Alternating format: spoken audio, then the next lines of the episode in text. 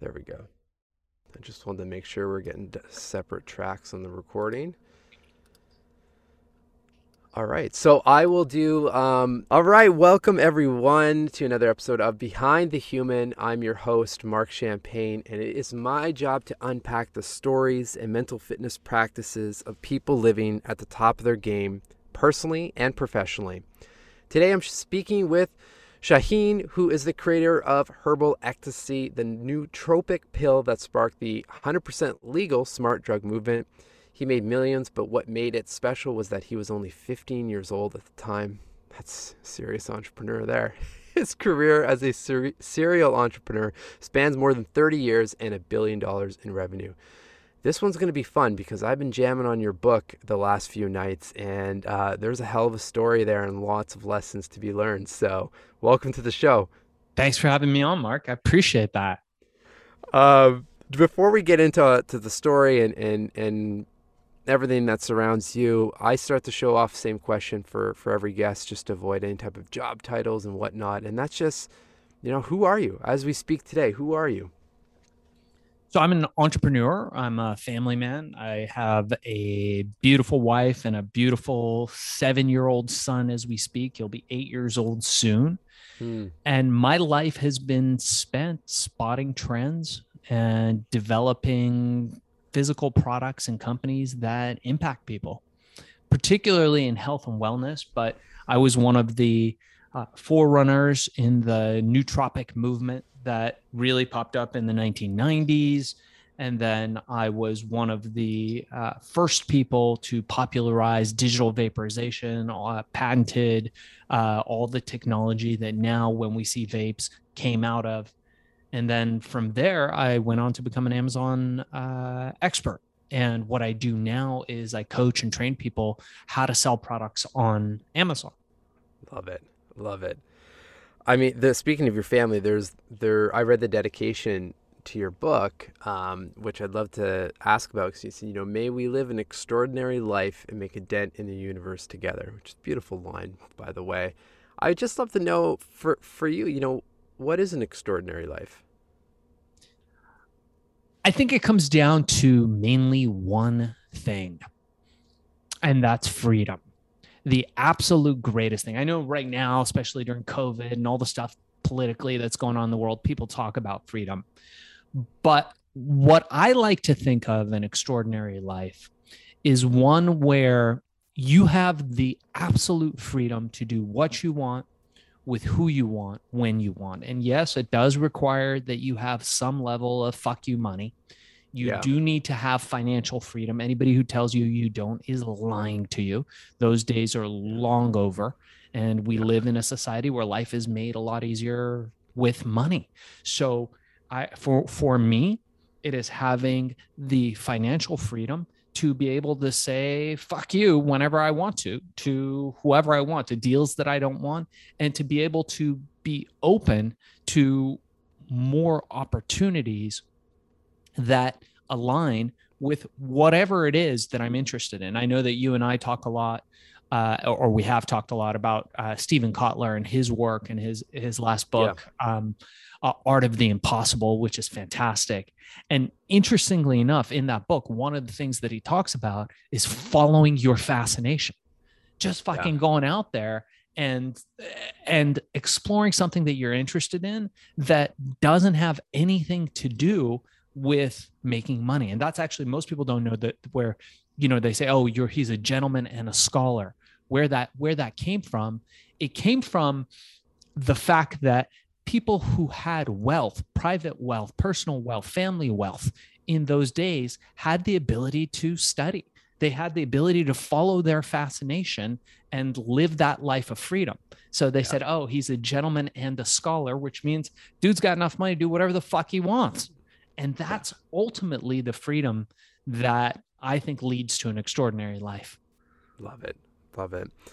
Well, and what I've noticed too, I mean, it seems like freedom you know, to, to get to a place of freedom, what, however you, de- you define that for, for people listening, usually starts with some curiosity, you know, and, and poking around, seeing what you know makes sense for you. I, I would love to I'd love to dial it back, obviously, and just if you can give the listeners a bit of a review. I mean, you've got a whole book on this, so obviously there's uh, you know there's quite the history. But if you could, there it is. If you could, if you could just give a, a quick summary of like how the hell did you get started in the in in the world that you d- jumped into and there's a line i have to share there's a line in there at one point where i think i wrote, I wrote it down yeah uh, where you just you had just made a billion dollars and you said something like i might actually need to get an accountant at this point.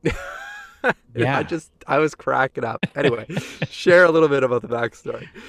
It's true. So i started when i was 15 years old. Prior to that, I had led a rather shaky adolescence coming to the United States during uh, a revolution. We came here as refugees. My family was solid, poor, lower middle class. We managed to buy a home in an affluent community, up and coming affluent community, but the house was a wreck and we had to fix it up and it was it was just a fluke, but it turned out that that that neighborhood was really booming. So I grew up around all this wealth and all these rich kids all around me. Mm. But we hmm. were like this poor Iranian family who had escaped Iran with basically the the clothes on our backs.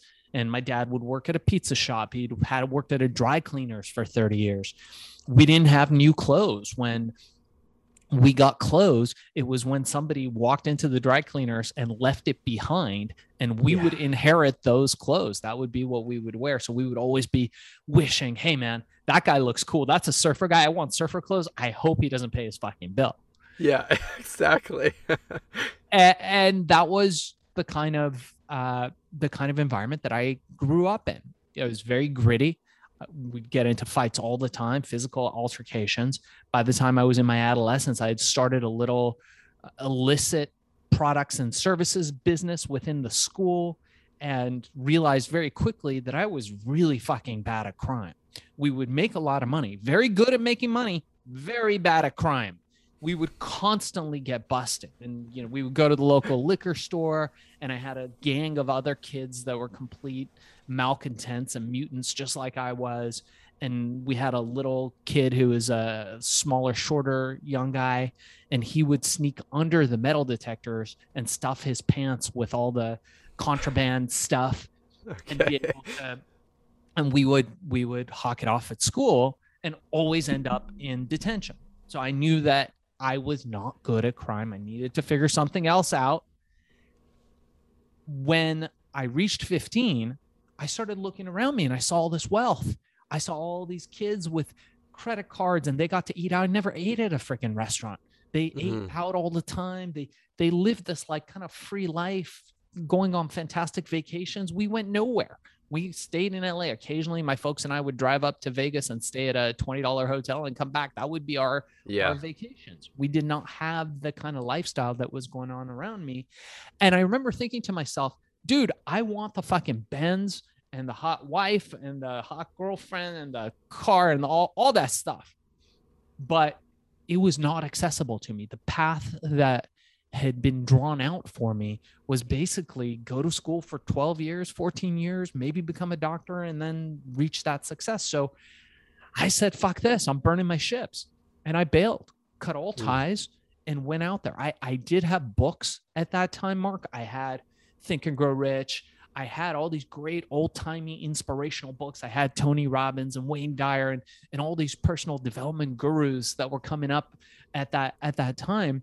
And I said, fuck it, I'm out. And I left. Okay. And where did you where, where did you go? Where where did it go from there? So I started off the first few nights sleeping on the beach. Yeah. Then I realized that there were places in the community college where I could kind of sneak in and figure out where to lay my head. And eventually I started figuring out that brokers and LA was in a big building boom at that time. Okay. And I realized that the brokers had these codes and it was the same code to get into every building. Now, in those days there was a huge building boom. You yeah. big fancy apartment buildings, condo complexes with dozens and dozens of units and they were empty and a year out from being built or finished. So I would sneak in at night, put in the code, fall asleep in this luxury apartment. I had a sleeping bag and wake up and leave by the mornings. And it's great luxury housing sorted. I would eat Yeah. at little hot dog stands. I would eat. Uh, I was vegetarian at that time. Terrible decision. And I would eat uh, vegan, even worse. And I would have uh, a hot dog bun, and I would put relish and ketchup in it, or a tortilla with ketchup and relish because it was free, and that's how that's that was the stuff that I survived on.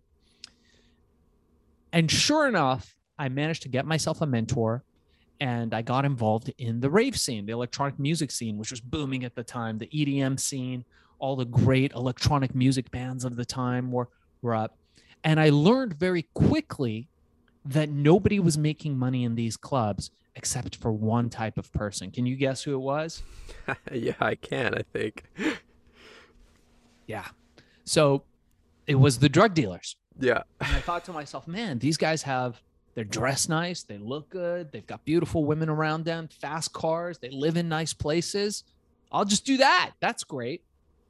And at this time, the drug ecstasy, MDMA, methyl methamphetamine, Molly, whatever they call it these days, in those days had been huge, massive. It was all anybody wanted to do. One problem which leads me to the right place at the right time, was that the supply had dried out. We're talking Reaganomics, trickle down economics, just say no, all that stuff happening.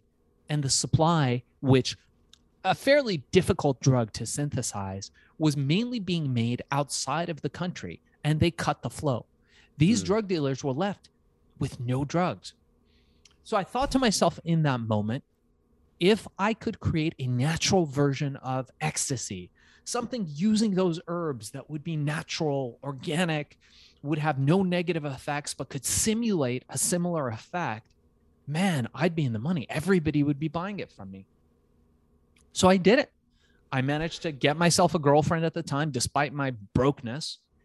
I managed to get her to let me cook up prototypes in her kitchen while her dad, who was a superintendent of some school district or something, was out. Dude would go out the front door. I'd come in through the back. We'd be making prototypes and testing it on everybody that we could until finally I came up with a formula that worked, that worked really well. Wow. Okay. Yeah, that's uh that's love. Or that's something, right? It's something. It's Yeah. something. I'm curious um, you know, just the, the the story about going punching in and, and essentially staying in these luxury apartments and, and spots and stuff like that, even though obviously you, you didn't own those places, but it kind of, re- it almost reminds me of you like some forced visualization there, especially since you're studying like the Tony Robbinses of the world and Think Row and uh, Think Row. What is that? Forgetting. Think and grow title of it. rich. Yeah. Yeah, it's, it's sitting right there, literally. Um, you know, like a lot of a lot of their principles are around like what you know what you think about as what you will attract and so forth, and then you need to take the actions and stuff. Was that was that at all coming into mind, or was that just pure survival mode for you? That's a really good question. I think no one's ever asked me that before. Yeah, absolutely. And what's even funnier is I had two choices of places to stay in those days. One were these like abandoned or not abandoned, but uh, these under construction luxury places. Because if you went to the lower level ones, they probably had a security guard. The luxury ones, they just didn't expect anybody would ever mess with them. So they were wide open. So the higher up you went, the better it was. Sometimes you didn't have running water or electricity, but it was fine. And yeah, I was in there. I was constantly telling myself, you- while I was reading these books with a flashlight or whatever, that one day I will have this. The second option I had was a 1966 Lincoln Continental with the suicide doors. This was one of the ultimate luxury cars of its time, one of the great American cars, I think still to this day. Sure. I, so, I sold my last one a little while back from my collection, but they're they're spectacular cars. And so being in this car, you kind of also got that similar sense of that uh, glamour and and that excellence that was American car making in the 1960s. And similar to what one of my mentors, this guy named Stuart Wilde, who wrote this book called The Trick to Money is Having Some, and he was a British author who I befriended sometime later along the way, and we became pretty tight, would always teach us that there is something to be said to faking it until you make it. So fake it until you make it. But not only that, that everything has an energy. This falls into the the the strong category of woo woo, but I love it. 80s yeah, woo-woo. yeah. And that if you can't afford a Ferrari, walk into the dealership, smell the leather, Oh, see yeah. what the engine sounds like, really have a sense of what that thing is like, feel what winning feels like to you, and Yeah. you will be that much closer to it. So for me, all this was leading me to that. And at that time, yeah, I was reading all that stuff. I was reading affirmations. I was reading Think and Grow Rich. I was reading Og Mandino, the greatest salesman. I had my my goals and my ambitions written down and I had lists of things that I would read out every day. And my environment, like you said, interestingly enough, in a in a subtle way, constantly was a mm-hmm. reaffirmation either that I would become successful and go beyond the limitations that I had at that time, or that one day I could achieve all that was around me. Yeah. Well, here and here's the thing with the woo woo stuff. I I firmly believe the combination of let's you know I'll stick with the term woo woo and action is a winning formula. I mean, you, you start I've you know I've interviewed like yourself tons of different people and someone that comes. there's an Olympic athlete that comes to mind Apolo Ohno. I mean, he used to make himself sweat meditating, visualizing his short his uh, his speed skating races. I mean, we all like we all hear those stories, right? Visualizing the downhill ski run or the the run and this and that. But as soon as you flip it into any other context, it becomes this weird like, oh, you're just you know you're just telling yourself these things and whatnot. So I'm glad you brought that up because I don't know. I mean, I've seen this stuff play out over and over again. It's stuff that that I read as well in practice, and it's it's powerful. Yeah, I love that. So I'm a science based guy. I believe in science. I believe in critical thought. I believe in logical fallacies and how we can get around that stuff. And, you know, I don't believe in wacky things like uh, cosmology and psychic abilities and, and those kinds of things. With that said, science is not faultless, it is not flawless. Yeah. And what I've come to, and I've thought a lot about this, and you know, look, I'm a big fan of Richard Dawkins and Sam Harris and and all those guys. Let me turn that sound off here so our conversation will be uninterrupted. I apologize. So, this is what I've come down to. Science works best when you are looking for a truth that will work for the majority of people or all people that is an undisputed truth until it is challenged somewhere down along the line. Yeah. Not necessarily the best thing for you and me. Why? this is why. It's the reality distortion field. Sure. Not only is it what what Walter Isaacson wrote in his book about Steve Jobs, how Steve Jobs would have this reality distortion field where reality would be questioned by the people around him and somehow it would it would make it work, but more so because things that may be woo-woo, things that may have no basis in science could work potentially for one person. And if that one person is you, you would be better served following that woo woo fucking whatever thing is than the science. yeah, and so we're seeing we're seeing more and more of this every day as we're seeing placebo shockingly have its efficacy. If you look at the the the uh, the chart of placebo versus actual drug and you see the efficacy of placebo going up to beyond what the drugs are you'll note that manufacturers, scientists, they're all pulling their hairs out. It's getting more and more difficult to do these clinical trials on drugs because placebo's starting to work so damn well. Yeah, totally. It's uh no, it's it's it's wild. It's wild. And I, for me again, it's just the, the the power of the mind is is is just so untapped and there's just a ton of opportunity down that space. So, I mean, sticking with that and, and just continuing down your journey, like what what got you to where where you ended up eventually? I mean, eventually you were you got to the place where that those you know staying in apartments like that that was no longer a visualization that was a reality and you were pretty far from you know being poor where when you landed in the US like it started to go. Yeah totally. So I started going to these raves and one day I just we had a formula. We got a formula that worked took it to the club stood up to the biggest drug dealer in the in the club. This was a guy tattoos on his face cool now not cool in the 80s yeah, yeah so true. Yeah, Post I mean, Malone. Post Malone. If you, if you have tattoos on your face now, they give you a platinum record. In the yeah. 80s, uh, you wouldn't be allowed in a restaurant. You wouldn't yeah. be allowed in public. It would be you would rarely see a guy like that. But this guy had that, and I walked up to him and somehow managed to have the resilience, the fortitude to get past his objections and get him to say yes. Um, I think the exact words might have been something more along the lines of "If you're fucking with me, I'll kill you." But I took yeah. that as yes.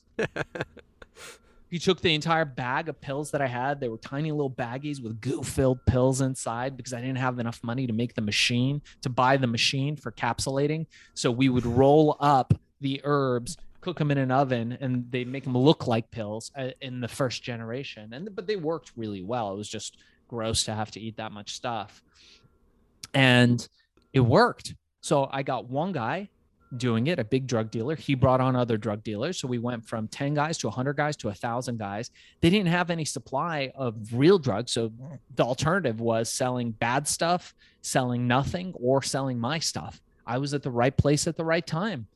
And we grew the distribution like that. There was a period of my life where I literally had a briefcase, something you don't see anymore these days, filled with pills. And I had a pager people would page me i would show up and it'd be 10000 bucks 20000 bucks 50000 bucks. I'd be collecting cash all day like a real drug dealer with no risk. What started to happen is a lot of these low level medium level drug dealers started to legitimize their businesses. They started buying distributorships from me. They started to say hey man i want to distribute in miami. I want to distribute in this place that place yeah. and they started becoming legitimized kind of like um, the film The Godfather and Godfather 3, where the, the goal of La Cosa Nostra, the mafia, was to legitimize their business through through mainstream. All these little guys started becoming legitimate distributors. They're buying franchises from me. They were opening up retail stores all across the country. There were stores with my neon sign inside that said herbal ecstasy. And we were keeping these businesses alive. Uh, new age bookstores uh, we were we were in record stores tower records warehouse records. We were in video stores. Back when people were watching dvds and videotapes we were in those stores. We were in health stores uh, gnc Nutri- general nutrition center 7-eleven urban outfitters. We were in 30 something thousand stores which leads me to that story that you said where i show up at my office in those days i would hire anybody who could fog up a mirror just because i couldn't hire quickly enough. I was making the stuff for 25 cents a unit. We were selling it for $20 and as quickly wow. as we could make it and by this point i had a manufacturing facility several and the pills were being packed in a commercial production line and an fda approved facility and all this we were making millions. And i walked into my office. The news broke that we had made a billion dollars in revenue. And I remember thinking to myself, holy shit, I don't even know how much a fucking billion dollars is. I don't know what that means. Literally, I don't know what that means. And Sam Donaldson was outside wanting me to be on Nightline. And I did Nightline. Montel Williams sent us tickets to go to New York to be on his show. Two Newsweek covers, LA Times, New York Times, London Observer. We were everywhere. And I was still a teenager with out uh, high school education. Wild, so wild. Yeah, I encourage everyone to pick up uh, the book because there's there's there there are just so many stories that even if you would explain them on the show, they're they're almost not believable in, in a way. Um, so what happened? I mean, how how did you get? You know, where where did you go from that place to to here you are now? Yeah, by the way, the book is called Billion How I Became King of the Throw Pill Cult. For anybody who's interested, you guys can get it on Amazon or the first chapter is free on uh, all those places, Spotify and and uh, Google Podcasts and whatnot. Yeah, I'll, so I'll make from, sure to link to everything for you. Oh, thanks, man. Yeah, we'll yeah. include the links in the show notes. So, what happened from there? Really good question. Well, the government then started getting involved. Then it seems that the mafia wanted to take over my business didn't work out so well for them, but we managed to come two to big institu- two big institutions. I don't know which one's worse. I'm going to say the government. The government's probably the one that drove us down. We could at least negotiate with the yakuza, which was the Japanese mob, and I write that story in my book. How I was a mysterious man showed up to my office with a duffel bag with a million dollars cash and an invitation for a private jet to Tokyo I had no idea who they were. I get there, turns out that it was the head of one of the Yakuza families. And unlike what my Japanese partner had told me at the time, they were interested in taking over the entire business. so it became a little bit of a, a tense moment there. But we got we got through that. And over time, the government decided that they weren't so happy with what we were doing. And I'll tell you why. In the 1980s, Mark, a pharmaceutical company, which will remain unnamed, came out with a drug that was to fight depression. And everybody was on this. It was one of the SSRIs, the serotonin reuptake inhibitor, selective serotonin reuptake inhibitors. Well, the drug worked well for people, for a lot of people, had one bad side effect. Unfortunately, it led to erectile dysfunction and sexual dysfunction. But don't worry. This same company had a magic blue pill ready to go. Allegedly. All this is allegedly, by the way. Please don't sue me, anybody. But in the 1990s, they had this magic blue pill that they had spent billions of dollars on ready to go to solve the problem of sexual erectile dysfunction. Only one problem that they did not anticipate with the billions that they spent in putting this stuff out was that a long haired Iranian kid without a high school education who was sleeping in abandoned apartments sometime before had now created a billion dollars in revenue company selling a pill that people were using for that same purpose. Now, uh, that wouldn't big problem. Be, big problem. wouldn't have been such a problem if it was regulated. The fact was, supplements, particularly in the United States, were not regulated. So anybody could sell anything as long as it was generally regarded as safe. You'd be able to sell it. And we were, and we were taking a big dent out of their plans. So what they did was that they went to the government, they went to the FDA, and they launched a formal complaint and they lobbied. They had hundreds of millions of dollars that they lobbied against us. And that led to a uphill battle for me and we would do one thing, create a formula. It, quickly, that would be banned. Senate, Congress would pass laws. We would get banned. The FDA would ban it. And then we'd be like, okay, no problem. We've got another ingredient. And they would ban that. So it was a game of cat and mouse for a few years. And eventually I got tired of it. I sold that and I went into solving the problem of smoking. I figured, hey, this is a problem that's interesting curiosity, fascination, what we're talking about. People have been smoking for thousands of years. Here we are in 1999 or whenever that was, and people are still smoking. They're they're creating smoke, tar, and carbon monoxide to get a small amount of the active elements in a plant substance, which led me to the question: Is there a better way? And I started discovering that yeah, if you were to as it turns out, heat a plant substance to the point where you could get its active elements out the cannabinoids, the CBD, the CBG, the, the CBN, the THC, the nicotine, all those ingredients. If you could extract those out without heating it up to the point where the plant burns, you could enjoy all the good stuff without having any of the bad stuff, the cancer causing stuff. So I developed and invented one of the first I think, one of the best vaporizers, certainly the first portable digital vaporizer, which became the forerunner to all of uh, all of the vape technology that you see now. and that company was huge. It, it was multi-million dollars, and I sold that. It went public.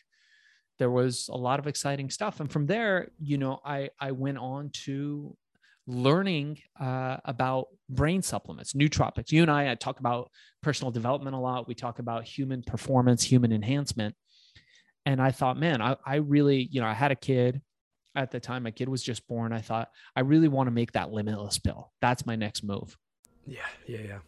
And I came out I came out with this product called Accelerol, which uh, Accelerol, there was another one called Focus Plus, which were these nootropic brain supplements. I was making it at one of these big pharma companies, a little ironic. And it worked really well. It was really expensive, but it worked really well. And I thought to myself, how am I going to sell this? In those days, Bezos wasn't this huge, iconic character but rather a guy who was fairly accessible. He was a Silicon Valley CEO. Amazon wasn't where it was, and you could get a hold of him. And you'd send an email, jeff at amazon.com, and you'd get a response back in some time. You could call, and sometimes you might be able to get him on the end of a phone back in those days. We heard through the grapevine that Bezos was opening up the Amazon platform to third party sellers. So I thought to myself, hey, man, that'll be a great way to put this stuff on. I put up the uh, Accelerol, my nootropic pill, and it was 120 bucks. Woke up in the morning, didn't think much. I was like, hey, let me see how that did. We sold thousands of units, hundreds of wow. thousands of dollars made in a night, which led me to stop everything I was doing, going, let me take a closer look at this Bezos character. And I realized that this was not a chump. This was a guy who was one of the smartest guys in the room, making big moves, bringing cheap money from Wall Street into Silicon Valley. And he was going to create, and nothing was going to stop him, one of the biggest e commerce companies, if not the biggest e commerce company in the world. So I put all my chips down on Amazon. And now what I do is I train and teach people through my FBA seller course how to become an Amazon seller. Wow. Wow. What's what lights you up every day? I mean, realistically, you, you, I mean, you don't have to keep doing all of this all of this stuff, right? Like you you've probably you, you know made enough cash and enough let's just call it freedom over the years to, yeah. to kind of do what you want. Like what what lights you up to wear the Amazon t-shirt as I see you right now? Great question. I love Amazon. I hate people that are haters or like, eh, you know, you can find haters in any area where you're successful. And the, one of yeah. the, the, best ways to know if you're successful is if you start to have haters. I wanted to mention that by the way. I've had lots of I've had people put up websites, all kinds of things. They hate me, trolls, all that kind of stuff. And it's fine. It's okay because it shows you that you're successful. I love Amazon. I love Jeff Bezos. I think he's I think he's uh, one of the the big icons of our time. But with that said, what lights me up to answer your question? I think it's a few things. First, I like doing cool shit and I like doing it on my own time and on my own terms. I like you and me talked. I was like, hell yeah, let me do let me do Mark's podcast. I love that. You know, I, I listen to your stuff. I'm a fan of yours. I'm like, that's fucking awesome. That lights me up. It excites me to yeah. have an exchange and to share ideas and to see, hey man, how, how can we bring each other up? Through our ideas, through our concepts, through our contacts. You and me have been switching contacts for for uh, for for a minute. And I, am sure we will yeah. continue to do so. But how do we raise each other? How do we bring each other up? That excites me. I enjoy family life first and foremost more than anything. I'm a family guy. Love my kid first and foremost. My kid, my wife, my family is the most important thing. So that lights me up. Taking my kid to jujitsu and watching him advance through a level of thinking watching his head and watching his brain is it's like just a concept that he didn't understand two years ago. Now he's he's getting ready to approach mastery level at that concept. That excites me. Learning excites me. I love to learn about new things. I love to learn about new people. I'm very interested in what makes people tick. And and i love the title of your podcast in particular what's behind the person right? It's behind the human. Yeah yeah yeah. Yeah. It, I, I think that says it all man because people wear masks. You the, the public persona of people that you see oftentimes isn't who they really are. And it takes i think as alan watts would say it takes some energy to break through that mask that maya that illusion of what that person is saying. Usually, the masks that people put on are bullshit or they're intended to just serve them. And I noticed this about you through your curiosity and through your question asking. You have the ability to break that ice very quickly. It's a rare talent. I'm not just saying this to no, thank you to, to compliment you, but very few people can do that. I've got a, another friend, Ken Rutkowski, who runs this organization, Metal International, that we've been talking about. He also has a, a similar skill like that, and I, I definitely am going to hook you guys up after the show. But it's it's that ability to see past people's bullshit because we all have bullshit but it's that ability when somebody breaks down and or breaks down a little bit and becomes a little bit vulnerable and you get that peek into who this person really is to understand them that is the most interesting thing to me. I watch videos all the time. I'm one of these obsessive people where I have a, a, a, little bit of curiosity, which leads to fascination, which leads to absolute all out obsession. I will get every book on a topic. I will be knee deep in the in the podcasts and the I will go deep into the people that I'm researching only to try to find that crack between the worlds, only to try to find a, where the bullshit ends and the real person begins because it's in that moment that you find the truth. Bruce Lee used to say, truth is found in combat. And in recent years, I've become a practitioner of, of many martial arts, but mainly Brazilian Jiu Jitsu, which I'm still a beginner, still learning, loving the journey of learning how to do that. But when you get on the mat with somebody and you start grappling, the thing that is so amazing about that is that all the bullshit goes away. There's no moment where there can be, um, uh, uh, I want to say presupposition. I don't know what the word is. Help me out here. Uh, there, there can be no uh, uh, illusion. no loop. Yeah, and no loop. The the looping narratives can't exist in that moment the looping narratives can't exist in that moment. It's literally how good your skill and your strength are against another person. Doesn't matter what color your belt is, doesn't matter Ed, the stories that you tell, you can't front. There's no bullshit in that moment. That's why it's amazing because in that moment, you find the truth. Are you good or are you not? Is that person better than you? Can you learn in that environment? Amazing. Uh, amazing. Well, I'd love to ask, I mean, just to, to, to respect your time, as I'll start wrapping up, but I mean, it, it seems to me you landed in the US, you landed in an area where you saw, I guess, what was po- or what what was possible, right? And and you obviously, you know, you, you and your family were were in a different place, but you saw it was possible. Then you started fueling your mind with essentially the tools and the mindset to, to, to go and seek that possibility. Nailed it more than most people in the world, for example. Um, and and that that level of curiosity still is still there. I mean, I even noticed in our first couple conversations, just with books and podcasting, you know, asking, well, like, what's working, what's not working, and kind of like what you saw on Amazon, I guess, right? Was, wow, okay, I'm going to pay attention here and go. Um, I'd love to just know, you know, like what are some consistent practices um, or rituals or routines that you have right now to, you know, to help continue to foster that curiosity or keep your mind clear enough so that you can see the the signs and where to where to go, what to follow, and, and so forth. Yeah. So I'm 46 now. How old are you, Mark? 37. Oh man. Okay cool. It's the gray hair, man. The gray hair. I was gonna say. I like it. I like it. I like it. You have you have a youthful spirit, though. I think. Um. So yeah. So look, when when I hit my forties, I started to think more about physical optimization and mental optimization because I I want to see if there's a way I can actually improve as I age. And I truthfully, I've been I've been going back through my Google Photos and all my all my images and looking back and asking people honestly, like, was I better then or now? I really think I'm better now. So there's a series of things that I do. But first and foremost, and by the way, in my 20s, when I was running herbal ecstasy and making those hundreds of millions of dollars and all that, I did not take such good care of my health. I was vegan, which I am convinced is not healthy for 99% of the population. People are going to hate me and argue with that. I think there's 1% of the population that it could potentially work for if you're intelligent, you know how to do it right. But for the majority of people, I, I think that, you know, you need to have a better balanced diet. And for me personally, animal protein is one of the greatest things ever invented. With that said, I have a pretty clean diet, in my opinion. I do mainly keto.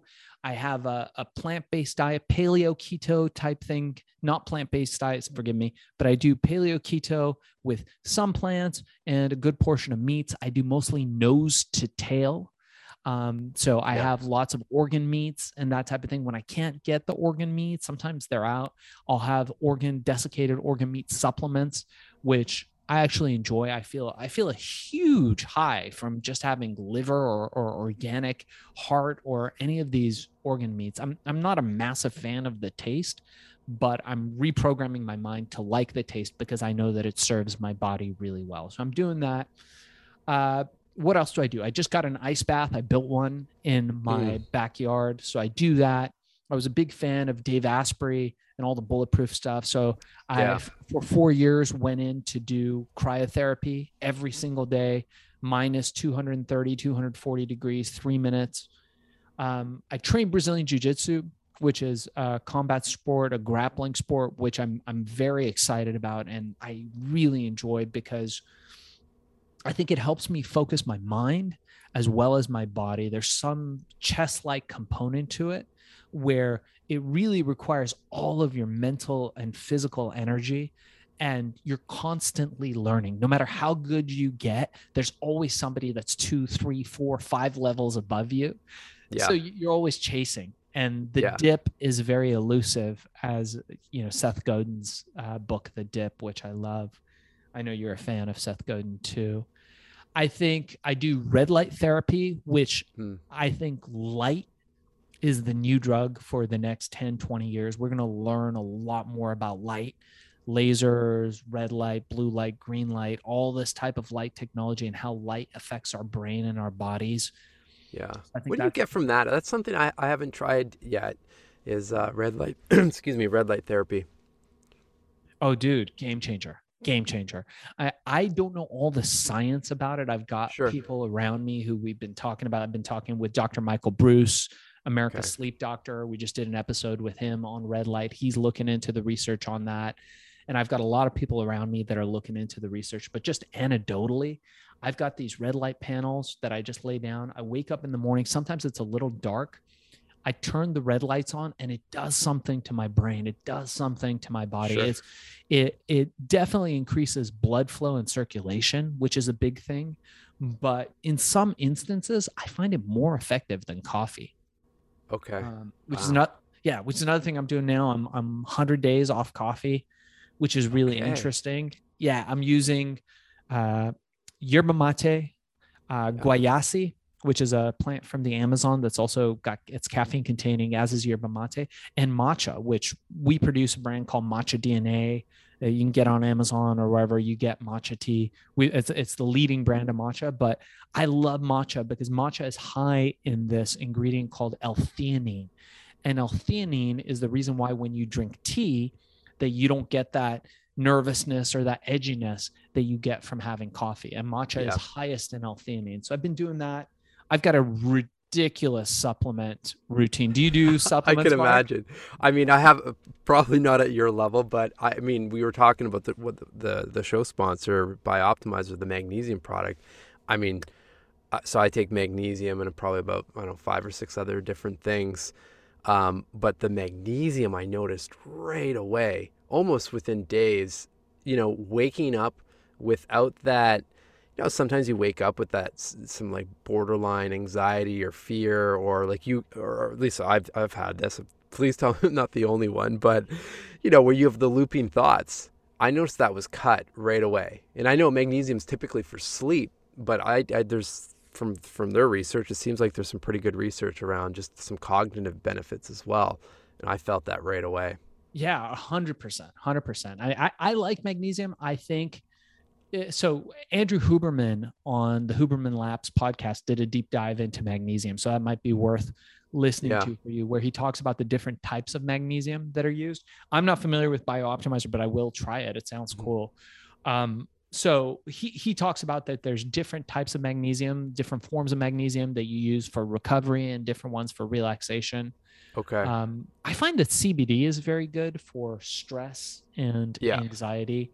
So I've been looking into CBD on on Hack and Grow Rich, which is my podcast. We're going to be doing four or five episodes on CBD and CBN and CBG and all the different new cannabinoids that are relatively THC free, so they're non psychoactive. Um, and we're going to be taking a, a deep dive into that.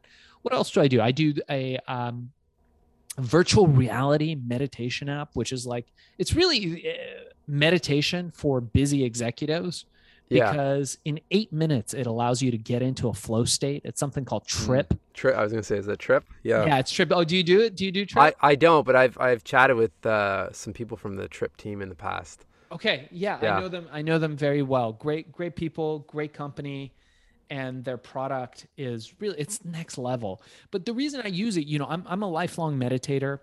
Uh, there's a great book on this, by the way, called Altered Traits. Uh, It's a, a psychologist that, that wrote the book on uh, how our brains are impacted and are actually plastic and can change by med- meditation can actually change physically change our brains. When they scan brains of meditators and they scan brains of people that are not meditators the brains are notably different with people who meditate and better. Yeah. Um, so I, I use that when I don't have time because that's one of my biggest problems. For me to get myself into a flow state, into a trance state, could take 21 to 24 minutes. It's just just like that for me. I got to sit Yeah. down. For I got to Yeah. watch some stupid YouTube videos or listen to some prank calls or just do something com- so far out of left field, so my brain just drops off. Then I put that away. Then I'll sit and I'll meditate. Once my brain is quieted a little bit, my mind is quieted and it'll take me 21 to 24 minutes with this app uh, trip if anybody wants to also I, i'm happy to share a code about that if you guys reach out to me on my website i can i can introduce you guys to this too but um, it allows you to get into that flow state in minutes in like eight minutes you're That's there impressive. Yeah. in and out, which is awesome. And it's got a tracking thing in there where it's like, um, so it measures how you're feeling before and it gives you a little rating like, how are you feeling? How's your mood? Whatever. And at the end, it asks you those same questions. And I'm always like up 40%, up 70, like Yeah. your mood change 70%. So That's, that's, awesome. yeah, yeah, that's pretty awesome. Cold, extreme cold, extreme heat. Basically, just staying outside of my comfort zone and seeking discomfort, like seeing how far I can actually push my body without breaking and finding a balance. And then similarly, just having days off where I can do whatever I want. And it's it's funny, Mark. You know, my wife jokes with me about this because we read about people having cheat days. Do you know about this whole philosophy of cheat days? Well, like I know that with with, with diet. Yeah. Yeah. Okay. With diet. And and my cheat day is like having a, a paleo pasta or like a paleo pizza. It's like I've got buddies that are like bodybuilders or fighters or whatever, and they have a cheat day and they're having pizza and M and M's and like crazy shit. And I'm like, that doesn't sound good to me. yeah. Yeah. My cheat day is going to Whole Foods and getting like some organic steak with with some organic potatoes, and that's my cheat day. But- Yeah. Well, I mean that that that lights you up and that but I mean you've worked obviously hard to get to that point or in that mentality, right? I mean and, and everyone can get every everyone will be lit up by different things, but I guess the point being I mean, the more you work on, on yourself, your mind, your body, your your, spir- your spirit, all of that. I mean, you you keep raising your baseline essentially, Yeah. right? So I mean, you're proving that point, and I mean, uh, for everyone, for anyone that's that's watching this, I mean, you you look pretty damn healthy. You look good. You seem happy. so that's great. I mean, keep doing what you're doing, right? Yeah, likewise. Yeah, yeah, totally, man. You know, if it if it if it works for you, then that's what that's what you should do. Yeah. Well, man, this was fun. I mean, we could definitely continue for, for hours. I can see that. We'll have to do some some follow up chats as time goes. But for you know, for everyone listening, I highly encourage the book Billion. Uh, I'll put everything in the show notes. I mean, there's just so many fascinating stories, a lot of learnings, things that'll you know help you pause and, and think, and and you know my kind of my kind of obsession just taking what you're reading and, and and digesting the stories but then applying it to where you're at in your life right? Like that's when it becomes really powerful stuff and there's Yeah. so much you can do from from that book. And and yeah and just stay in touch shoot uh shoot some messages back and forth and i'm excited to see i'm excited to see what's next. I was about to say i'm excited to see what you jump into next but it'll probably be too late because you're already ahead of that curve. If i see you doing something I'm like damn too late. Yeah. Yeah that, that's interesting too you know i i oftentimes especially like with my amazon course i teach that there's no money in innovation. It's one of the greatest secrets i think of i know we're closing out but i think it's one of the greatest secrets of wealthy people successful people is that you don't want to be the first guy to do something. So I- i've a lot of times in my life been an innovator. And the problem with that is is that you have to bear the cost of education. You have to bear the cost of telling people why they need a freaking thing or why it's important. And that's Yeah. very expensive. Much easier and i learned this from herbal ecstasy much easier to find a market find what they need and just feed that market what they need. Such a quicker path to wealth. Yeah. Well, so yeah, that, that's a good point. I mean, I guess the rephrase for me is, I mean, you're finding the sweet spots. The market was there, but you innovated on how to jump into that market or provide a brand new product, essentially, right? But it's finding that sweet spot that yeah, you're not you're not the one creating the market, essentially. Um, amazing. Well, thank you so much. Thanks for showing up with energy. This was fun. Um, and like I said, hope we do this again. Appreciate it mark thanks for having me on man All right.